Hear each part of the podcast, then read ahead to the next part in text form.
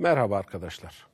Bugün makro iktisat dersinde Keynesyen yaklaşımdan bahsedeceğiz.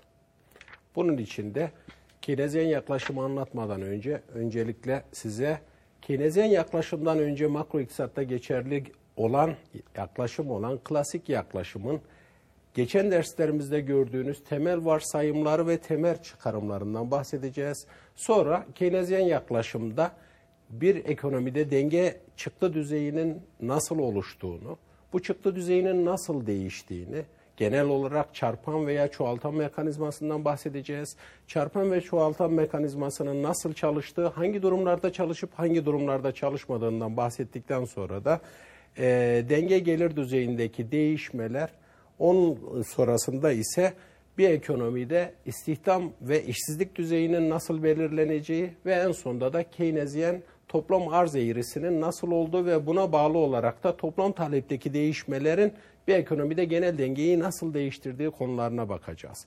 En son olarak da Keynesyen yaklaşıma göre bir ekonomide kamu yani devlet müdahalesinin gerekli olup olmadığı sorularına cevap arayacağız. Öncelikle isterseniz geçen haftaki derslerimizde gördüğümüz klasik yaklaşımın temel e, varsayımlarını bir hatırlayalım ve bu varsayımlar doğrultusunda temel çıkarımlarının neler olduğunu yeniden bir anımsayalım. Hatırlarsanız arkadaşlar klasik yakla, e, makro iktisatta klasik yaklaşıma göre temel varsayımlarımızı bir biz demiştik ki insanlar yani ekonomik bireyler rasyoneldir. Peki rasyonel birey nasıl davranır? Tüketici ise e, faydasını maksimize etmeye çalışır, üretici ise firma olarak karını maksimize etmeye çalışır. Buna rasyonel davranış diyoruz. İkinci temel varsayımı bütün mal veya hizmet e, ve faktör piyasalarında tam rekabet koşullarının geçerli olduğunu varsayıyordu klasik iktisat. Bunun anlamı nedir? Eğer bir piyasada tam rekabet koşulları geçerliyse, bu mal, hizmet veya faktör piyasasında tam rekabet koşulları geçerliyse, bunun anlamı arkadaşlar o piyasalarda fiyat mekanizması veya ücret mekanizması tam olarak, tam esnek olarak çalışıyordur ve o piyasalar her zaman dengededir. Üçüncü varsayımı ekonominin her zaman kendiliğinden dengede olacağıdır. Ve bu dengenin de süreklilik arz edeceği varsayımıdır. Bunun anlamı nedir? Ekonomi her zaman genel dengededir. Yani ekonomideki toplam arzla toplam talep hep birbirine eşittir. Ve bunun sonucunda da ekonomide genel bir dengesizlik örneğin işsizlik sorunu yoktur. Peki ekonomide genel dengeden uzaklaşma olabilir mi? Klasik yaklaşıma göre buna cevapları evetti fakat bu dengeden uzaklaşma sürekli değil, çok geçicidir ve ekonominin kendi mekanizmaları, otomatik mekanizmaları ekonomiyi tam istihdama tekrar getirecektir. Bunu sağlayan temel mekanizma da fiyatların ve ücretlerin tam esnek olmasıdır her dönemde. Bir diğer varsayım arkadaşlar, klasik yaklaşıma göre bir ekonomide parasal aldanma söz konusu değildir. Yani kişiler davranışlarını veya kararlarını nispi değişimlere göre verirler. Fiyatlar genel düzeyindeki değişmeler yani genel değişmeler, nominal anlamdaki değişmeler reel etki yaratmaz. En son e, varsayımı ise devlet müdahalesinin gereksiz olduğu varsayımıdır klasik yaklaşım. Peki bu varsayımlar sonucunda klasik yaklaşım bize ne tür sonuçlar ortaya koymuştur? Bir de onlara bakalım arkadaşlar. Hatırlarsanız klasik yaklaşımın ortaya koyduğu en önemli sonuç bir ekonomide paranın daha doğrusu parasal değişmelerin reel etkisinin olmaması tamamıyla nominal etkilerinin olmasıdır. Yani klasik yaklaşıma göre para nötrdür. Bir diğer anlamda bunu genelleştirirsek Merkez Bankası'nın yapacağı para arzındaki artış ve azalışların ekonomideki reel faktörlere etkisi olmayacaktır. E, ikinci bir sonuç arkadaşlar, burada fiyatlar genel düzeyindeki değişmelerin tamamıyla parasal olaylar olduğudur. Yani fiyatlar genel düzeyindeki değişme ki biz buna enflasyon veya deflasyon diyoruz. Fiyatlar genel düzeyindeki değişmeler tamamıyla parasal değişmelerle ilgilidir. Yani bir ekonomide enflasyon varsa bunun temel sebebi nedir? Para arzındaki artışlardır. Üçüncü temel çıkarımı arkadaşlar klasik yaklaşımın toplam talepteki değişmelerin reel etki yaratmayacağıdır klasik yaklaşıma göre. Bunun anlamı nedir arkadaşlar? Örneğin kamu harcamalarındaki artışların, örneğin para arzındaki artışların toplam talepte yaratacağı artışlar ekonominin reel çıktı düzeyinde bir değişiklik yaratmayacağıdır. Neden? Çünkü klasik yaklaşıma göre bir ekonominin reel çıktı düzeyi ne tarafından belirlenir? Reel faktörler tarafından belirlenir. Nominal faktörlerdeki yani toplam talepteki değişmeler reel etki yaratmaz. Buradan çıkaracağımız bir sonuç da arkadaşlar klasik yaklaşıma göre toplam arz eğrisi her zaman dikeydir. Bundan dolayı da toplam talepteki değişmeler reel etki yaratmaz. Dördüncü çıkarımı emek piyasasında her zaman tam istihdamın olduğu çıkarımıdır. Yani nedir? Gönülsüz işsizlik denilen bir olay söz konusu değildir klasik yaklaşıma göre. Bunun anlamı arkadaşlar emek piyasasında denge emek arz ve talebi tarafından belirlenir ve emek arz ve talebinin kesiştiği noktada tam istihdam düzeyi geçerlidir. Yani o kesişme noktasındaki ücret düzeyinde çalışmak istek ve olan her kişiye bu piyasada iş vardır. Bunun anlamı arkadaşlar klasik yaklaşıma göre ekonomide gönülsüz işsizlik denilen bir olgu söz konusu değildir.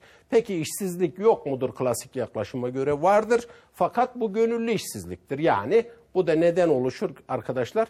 Geçici işsizlik yani arizi işsizlik veya konjonktürel yapısal bir işsizlik söz konusudur ki buna klasik yaklaşım tamamıyla gönüllü işsizlik olarak arz eder. Bu anlamda e, emek piyasası da klasik yaklaşıma göre tam istihdamdadır. Bir diğer çıkarım arkadaşlar Sey yasası veya Sey kanunu olarak bilinen kanundur. Klasik yaklaşıma göre bir ekonomide denge gelir düzeyi toplam arz tarafından belirlenir ve her zaman her arz kendi talebini yaratır. Bir diğer anlamda yaratıcı olan nedir? Arzdır. Ekonominin arzı. Bunun anlamı ekonomide dengesizliğin olamayacağı sonucudur.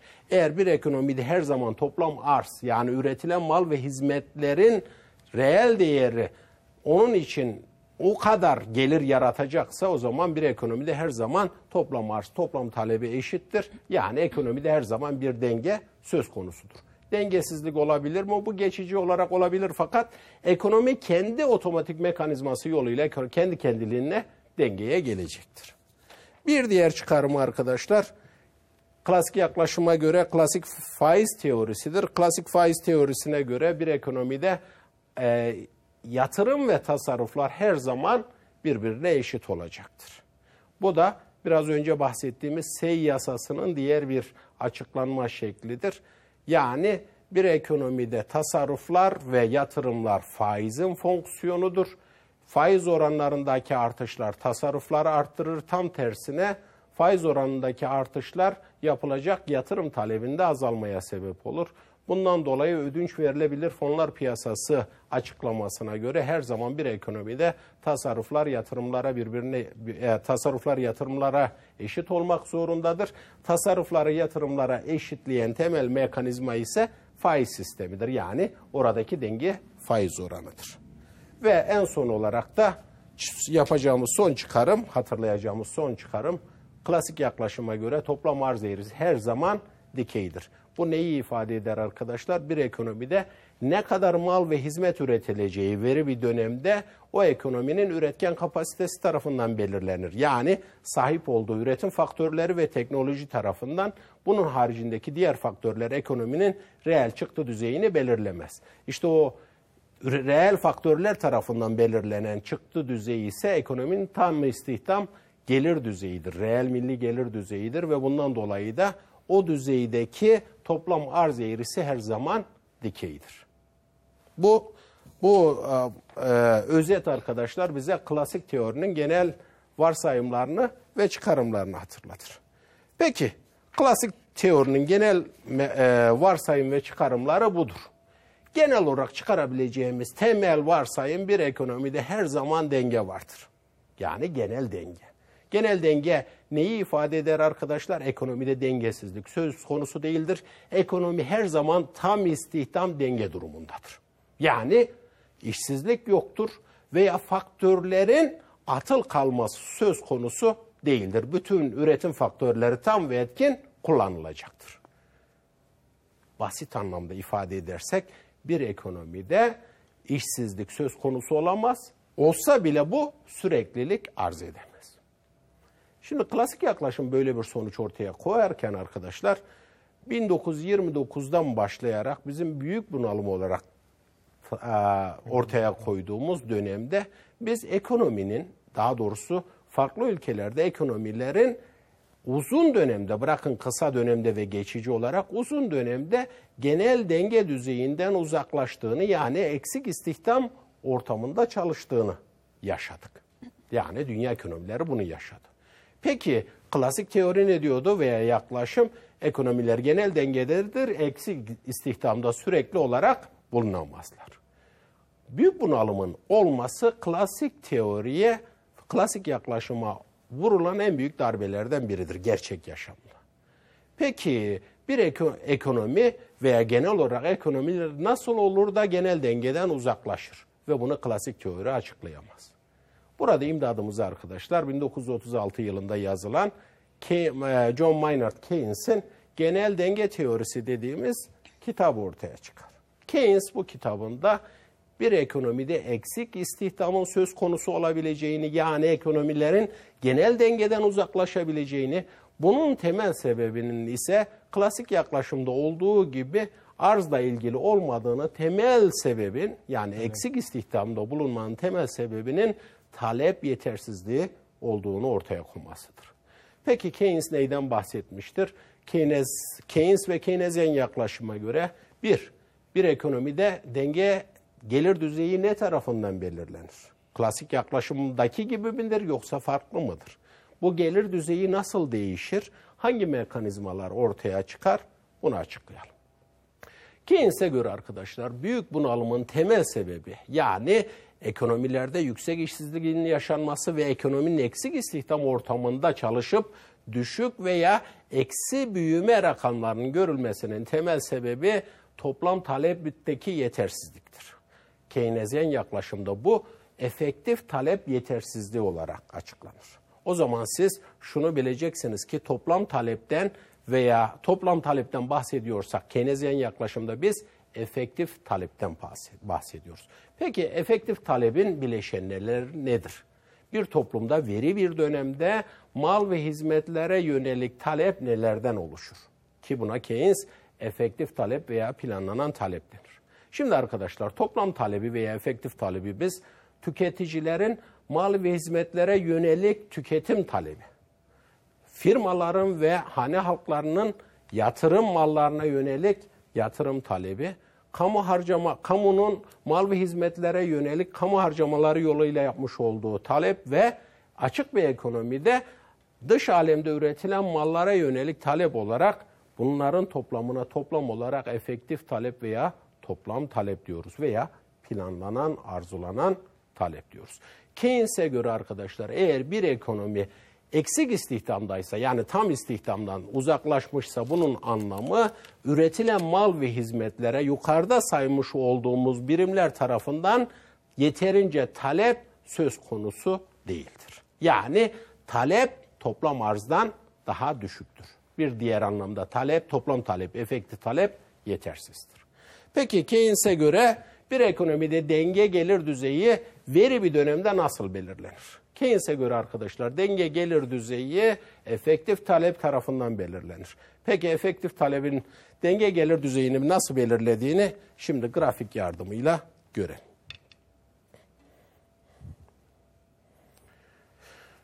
Keynesian yaklaşımda arkadaşlar bir denge gelir düzeyinin ortaya konulması için harcama gelir modeli kullanılır. Harcama gelir modeline göre arkadaşlar dikkat edin grafiğimizde dikey eksende planlanan harcamalar veya buna efektif harcamalar kısmı diyoruz. Bir de reel hasıla veya reel çıktı düzeyi reel milli gelir olarak ifade edelim. Keynesian modelde öncelikle 45 derecelik bir doğru vardır. Bu doğru üzerindeki her bir noktada ekonominin reel çıktı düzeyi onun için yapılacak toplam harcamalara eşittir. 45 derecelik doğruda. Ama toplam harcama eğrisi AE ile gösterilen şu eğri arkadaşlar biraz önce bahsettiğim tüketim, yatırım, kamu harcamaları ve net ihracatın toplamından ibaret olan bir toplam e, talep fonksiyonunu gösterir. Daha doğrusu toplam harcama fonksiyonunu. Bu ise arkadaşlar dikkat ederseniz 45 derece değil ama pozitif eğimlidir. Ve arkadaşlar bir ekonomide veri bir dönemde denge çıktı düzeyi 45 derecelik gelir harcama doğrusunun toplam veya efektif talep doğrusuyla kesiştiği noktada belirlenir. O nokta burada şu şekilde görülmüştür. Bu noktadaki denge, çıktı düzeyi arkadaşlar o ekonominin o dönemdeki denge çıktı düzeyini ifade eder. O zaman gelir harcama modeline göre, Keynesyen gelir harcama modeline göre veri bir dönemde denge çıktı düzeyi harcana planlanan harcamalarla 45 derecelik eğrinin kesiştiği noktada belirlenir. Yani kısaca özetlerse Keynesyen yaklaşıma göre arkadaşlar bir ekonomideki denge çıktı düzeyi efektif talep tarafından belirlenir. Peki klasik yaklaşımdan temel farkı nedir? Klasik yaklaşımı hatırlarsanız arkadaşlar biraz önce özetledik. O yaklaşıma göre neydi? Bir ekonomideki çıktı düzeyi o ekonominin üretken kapasitesi tarafından belirleniyordu. Bir diğer anlamda toplam arz tarafından belirleniyordu. Kinezya modele göre ise arkadaşlar denge çıktı düzeyi neye göre belirleniyor? Toplam talep veya efektif talep tarafından belirleniyor. Temel fark buradadır. Peki bir ekonomide veri dönemde denge çıktı düzeyi o şekilde belirleniyorsa bu denge çıktı düzeyi klasik anlamda ifade edilen tam istihdam denge gelir düzeyine eşit midir? Keynes'e göre bu söz konusu değildir. Yani her zaman eşit olmak zorunda değildir. Genelde de bu tam istihdam gelir düzeyinin altındadır. Şimdi arkadaşlar unutmamanız gereken bir şey söyleyeyim size. Klasik modelde arkadaşlar tam istihdam bir normdur. Tam istihdam denge gelir düzeyine ulaşmak bir normdur. Keynesyen yaklaşıma göre ise arkadaşlar tam bir ekonominin tam istihdam gelir düzeyinde olması bir istisnadır. Tam tersini söylersek klasik yaklaşıma göre ekonominin eksik istihdamda olması bir istisnadır. Genelde tam istihdamdadır. Keynezyen yaklaşıma göre ise bir ekonominin tam istihdamda olması istisnadır. Genelde eksik istihdamdadır. Yani Keynezyen yaklaşıma göre de eksik istihdamda çalışmak bir normdur. Anlaştık mı? Bu anlamda Keynezyen ve klasik yaklaşımdaki tam istihdam durumları aynı durumu ifade etmez. Tamam? Peki Keynezyen yaklaşıma göre bir ekonomi Y0 denge gelir düzeyinde ise bu ekonominin denge çıktı düzeyinin değişmesi neye bağlıdır? Şimdi arkadaşlar sorumuzu tekrarlayalım. Denge çıktı düzeyi Keynesyen modele göre nasıl değişir? Sorumuz bu. Şimdi buna vereceğimiz cevap arkadaşlar denge çıktı düzeyinin belirlenmesinde ortaya koyduğumuz cevapla doğrudan ilişkilidir. Evet. Keynesian modele göre ne dedik? Denge çıktı düzeyi ne tarafından belirlenir? Talep. Efektif talep tarafından belirlenir. Yani talep belirler gelir düzeyini, denge gelir düzeyini. Buna göre de arkadaşlar toplam talepte bir diğer anlamda efektif talepteki değişmeler neyi değiştirecektir? Denge çıktı düzeyini, denge gelir düzeyinin artmasına veya azalmasına sebep olacaktır. Onun için efektif talepteki artışlar örneğin efektif talep eğrisinin yukarıya kayması neye sebep olacaktır? Denge gelir düzeyinin artmasına. Tam tersine efektif talep eğrisinin e, sağ aşağı kayması ise yani efektif talebin azalması ise neye sebep olacaktır? Denge gelir düzeyinin azalmasına sebep olacaktır. O zaman Keynesian modele göre bir ekonomideki denge gelir düzeyini arttırmak istiyorsak ne yapmamız gerekir arkadaşlar? Efektif talebi artırmamız gerekir. Peki efektif talep